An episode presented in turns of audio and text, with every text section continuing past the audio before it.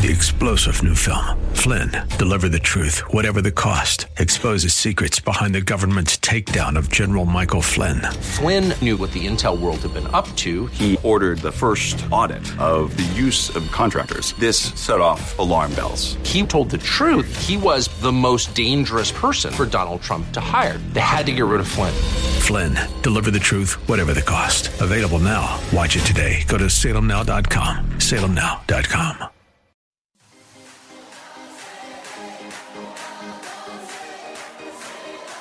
Welcome to Let Us Reason, a Christian Muslim dialogue with host Al Fadi. Let Us Reason is a unique show utilizing theology, apologetics, and evangelism to reach Muslims for Christ by comparing and contrasting Christian and Muslim doctrines. And now, your host, Al Fadi. Well, good morning, everyone. I hope that you're having a wonderful uh, Saturday. And uh, of course, uh, I will be remiss if I do not mention anything about Christmas. So I want to say Merry Christmas to all of you.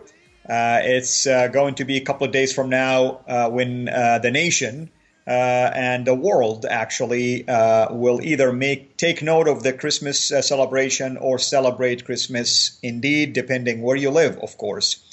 And uh, as a result, uh, of course, of this uh, magnificent occasion, and as always, we, we like to uh, make um, uh, basically a uh, devotion, if you wish, for this celebration, for this event. we, we like to talk about it, and we like to, of course, invite our Muslim friends to please listen to why this celebration, why this event called Christmas is so important, not just to us who believe in Christ, but even to you, uh, those who at least have yet to make a confession of faith to follow Christ as Lord and Savior. Now, the true meaning of Christmas uh, really is the celebration of the birth of Jesus, who lived basically here on earth 2,000 years ago. But the most important thing about it is that he came to earth, left heaven, was born here, took on the form of a servant in the likeness of man, in the flesh, basically. Being equal to God didn't consider that to be uh, a robbery in terms of denying that while he's serving us. But the most important message is that he came to die for our sins and to die specifically a, humili- a humiliating death on the cross. Listen to what 1 Peter 2 24 says. And he himself bore our sins in his body on the cross so that we might die to sin and live to righteousness. For by his wounds you were healed. And Peter is quoting from Isaiah 53, where it says there that by his wounds we were healed. And here is the importance of this momentous event that the Savior of the world came and became sin for us who knew no sin. He came to earth to become sin on our behalf. He's not a sinner, but he, for a moment on the cross, became the bearer of our sin, so that the judgment of God will be pleased, will be fulfilled against sin. And now the grace of God is available for free for all of us. Those who believe will be saved by grace, by faith. But if you reject the work of God on the cross, you will remain in your sins. That's what Jesus says, actually. He says, Unless you believe that I am He, you will die in your sins. In John 5, he says, If you believe in me, basically, you have passed from death to life. You have eternal life immediately, instantaneously, when you accept Jesus as Lord and Savior. Now, the significance then of Christmas is the purpose behind it. And the purpose was to enter into the world. That's our Lord Jesus Christ to enter into the world and become one of us that he might deliver us from our sins. Jesus is not just any man. You hear people all the time saying he's just a good man, he's a prophet only, uh, he is a righteous person, he's a wise person, he's a good teacher. You know what? All of that applies to him, no doubt about that. But he is much bigger than that. He is God Himself incarnate, meaning God appearing in the flesh. And this isn't a small matter for God. He has to send his son, basically. When he entered into the world in the flesh, he became now uh, the, uh, you know, God incarnate on earth, the Son of God, that's what we call him, proven to us that God exists and proven to us that God is a merciful and gracious God and God who is love, as the scripture teaches. He became one of us that he might deliver us from our sins. Jesus is not just a man, like I said, or any man. He is God in the flesh. That's what John 1 1, for instance, says. In the beginning was the world, uh, the word, I should say, and the word, W O R D, and the word was with God, and the word was God. And then in verse 14, and the word became flesh. The word became flesh and dwelt among us. And we saw his glory. Glory of who? Of God, glory of the Word of God, glory as of the only begotten from the Father, full of grace and truth. Notice, full of what? Grace, not law, grace and truth. Jesus says, I am the way, the truth, and the life. And the act of God is the grace of God on the cross. Colossians 2 9 described our Lord and Savior as, For in him, in his body, all the fullness of deity dwells in bodily form. No one have seen God, by the way, and no one can see God and live. That's what the scripture teaches. But in Christ, we can see God.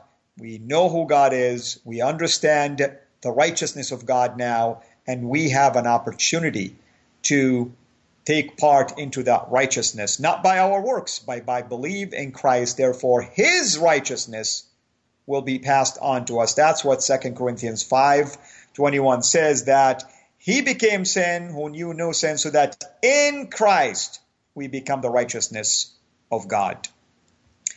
He is the second person of the Godhead, the Trinity, basically, who by being born of the Virgin Mary by being born of the Virgin Mary was made under the law. That's what Galatians 4 4 says, that in the fullness of time, in the fullness of time, God sent forth his son, born of a woman, born under the law. Why is that significant?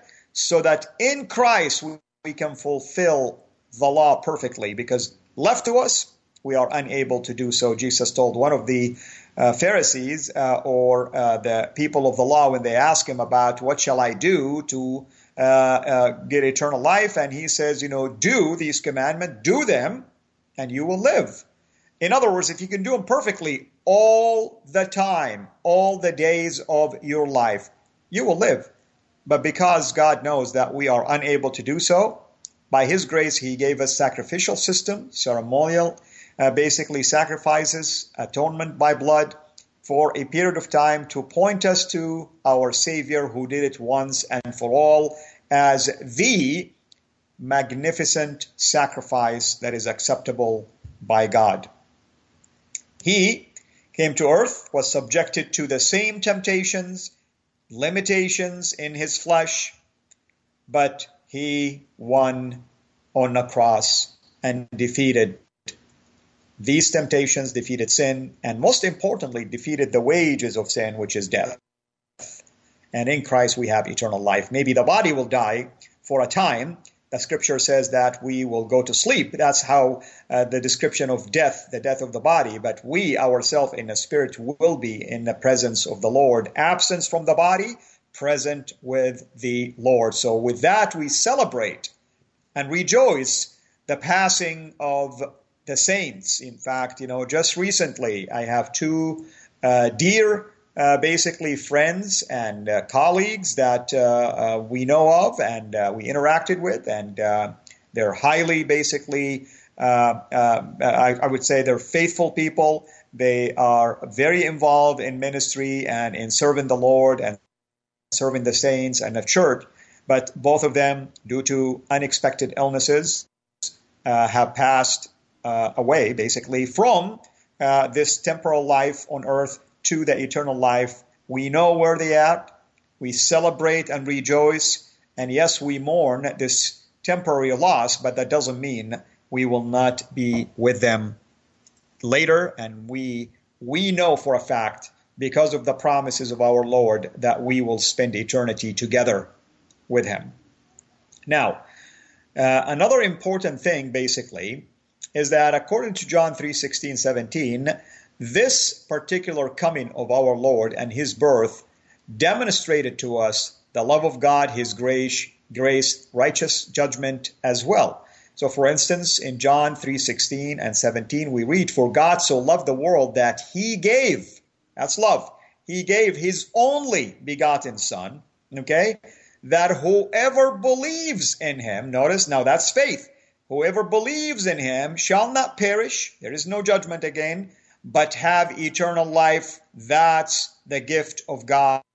That's grace right there. For God did not send the Son into the world to judge the world. Why? Because the world, world, W O R L D, the world that we live in, is worthy of judgment. But that the world might be saved through him. Saved from what?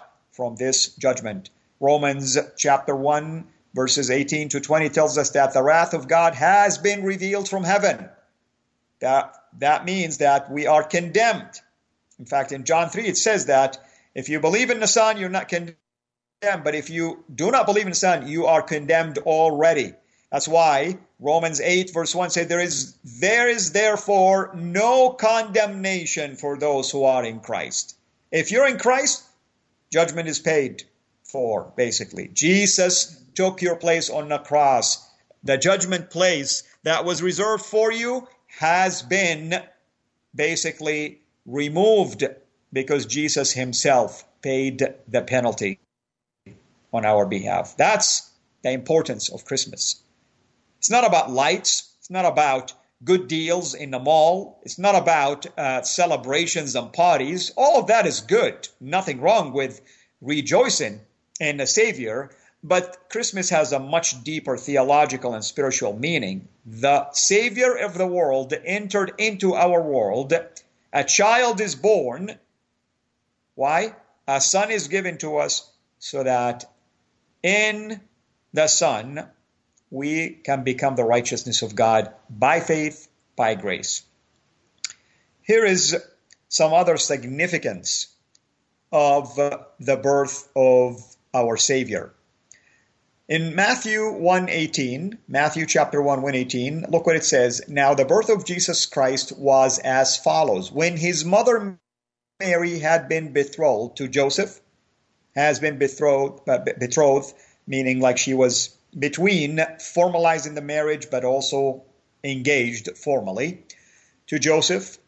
Before they came together, she was found to be with child by who? By the Holy Spirit. Okay, that's extremely important. That's the virgin basically birth, technically speaking. Now, in a sixth month, the angel Gabriel was sent from God to a city in Galilee called Nazareth to a virgin engaged to a man whose name was Joseph of the descendants of David. That's the kingly line of Christ. And the virgin's name was Mary. And coming in, he said to her, Greetings, favored one. The Lord is with you. But she was perplexed. She was troubled at this statement and kept pondering what kind of a solution this was. The uh, of salutation this was. The angel said to her, "Do not be afraid, Mary, for you have found favor with God." You see, Gabriel appearing to Mary, he told her, Do not be afraid. And we have a prophet in Islam called Muhammad who claimed that Gabriel appeared to him in a cave for the first time when he was 40 and he was troubled. He thought he was demonically possessed. He was afraid and didn't even recognize that that was an angel from God and didn't even know his name until 14 years later. Big difference here.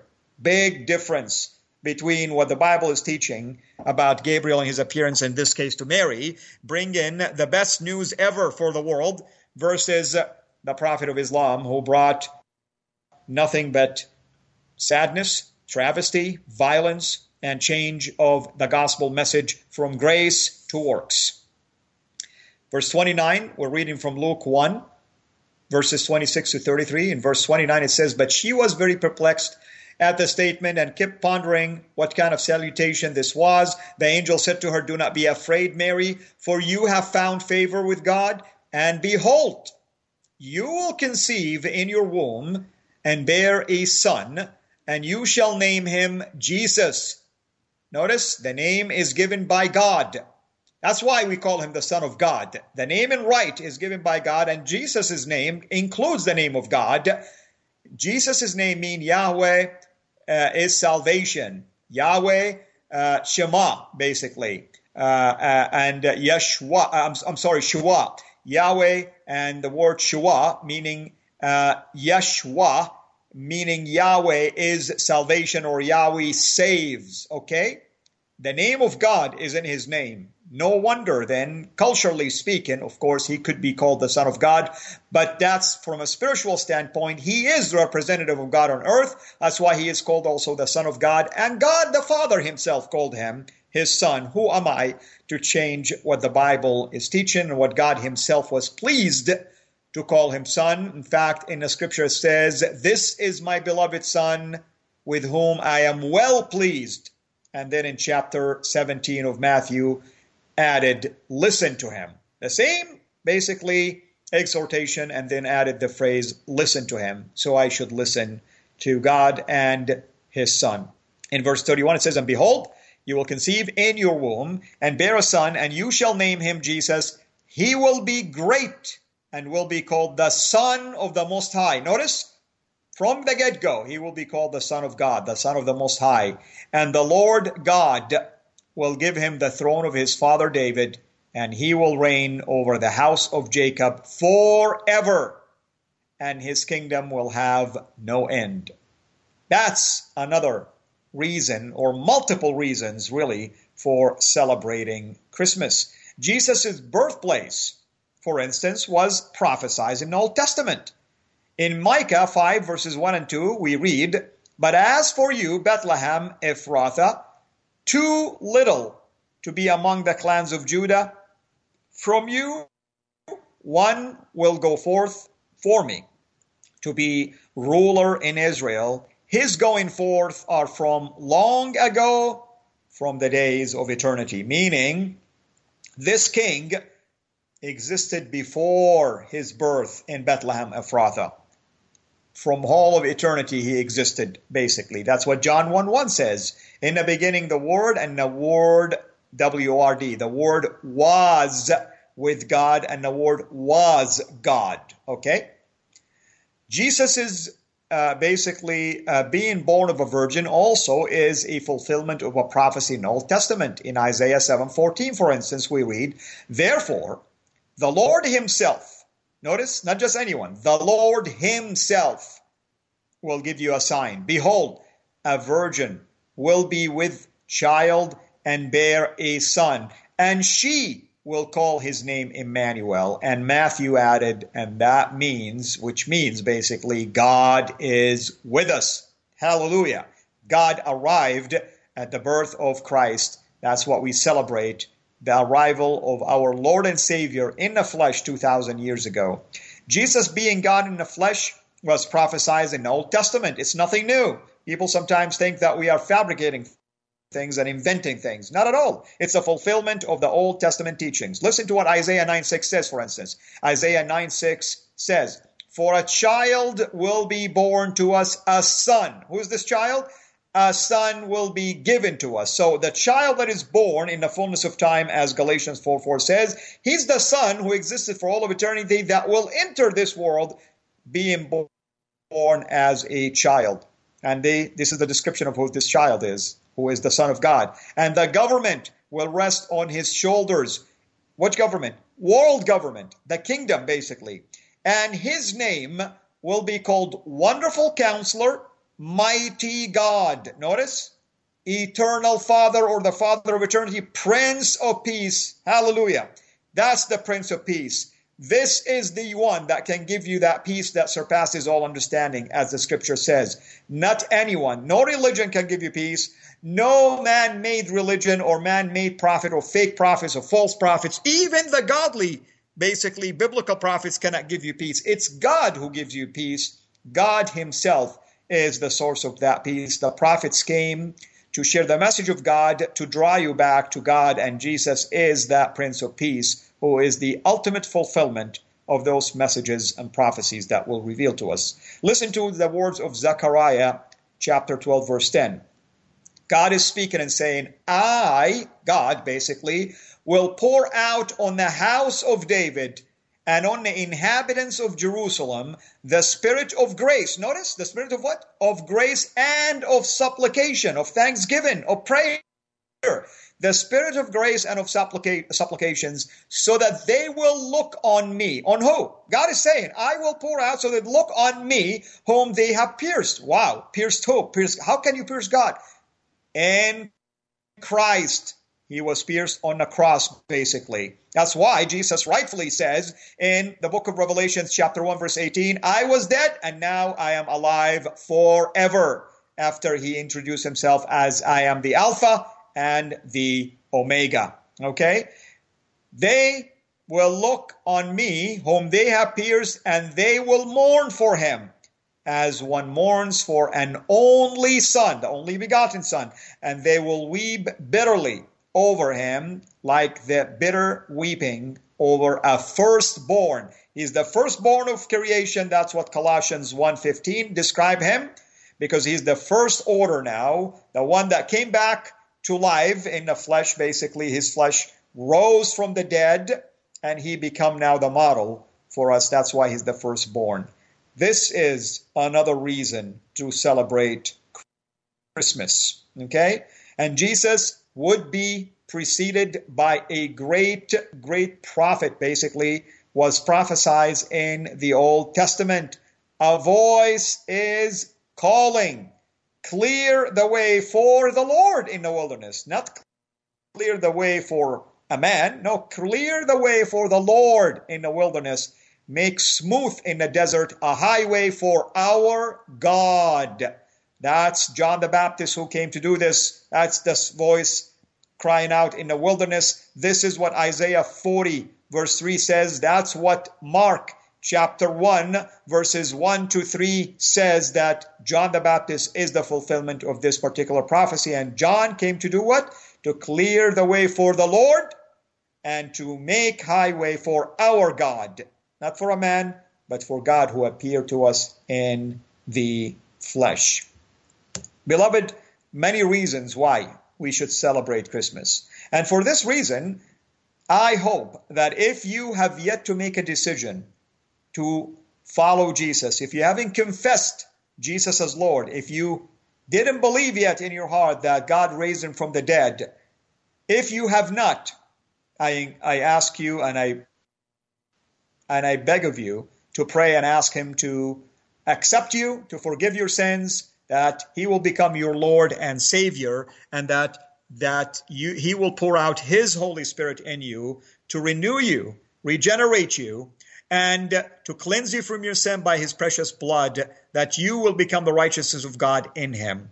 That's my invitation to every single Muslim who's listening to this. That's my invitation to anyone who doesn't know my Lord. Do you know him? My Lord and Savior who came to die on the cross for you. Hallelujah. Only our God can do something like this. No idol, no God of a man made God can ever do anything for you.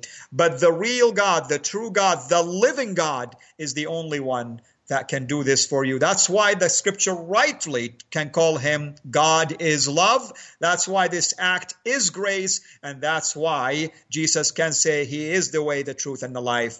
Until we meet again, my prayer is that you will enjoy this time of celebration and you will reflect back on what the Lord has done for you. Until we meet next week, may the Lord bless you richly.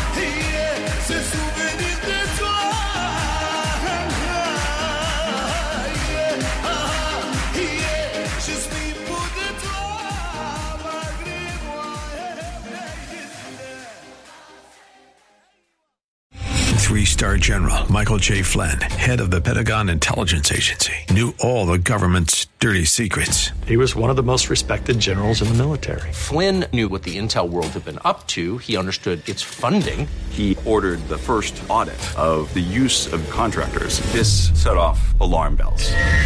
The explosive new documentary, Flynn, Deliver the Truth, Whatever the Cost, and covers the facts behind this scandal. Flynn told the truth. He was the most dangerous person for Donald Trump to hire. I find out the worst enemy that I'm going to face in my life is right here in America. They took my assessment and they wanted me to change it. And I was like, I'm not changing it. They had to get rid of Flynn with in depth interviews, archival footage, and never before seen personal records of the man behind the headlines. I just felt like I was drowning. Flynn, deliver the truth, whatever the cost. Available now. Watch it today. Go to salemnow.com. Salemnow.com.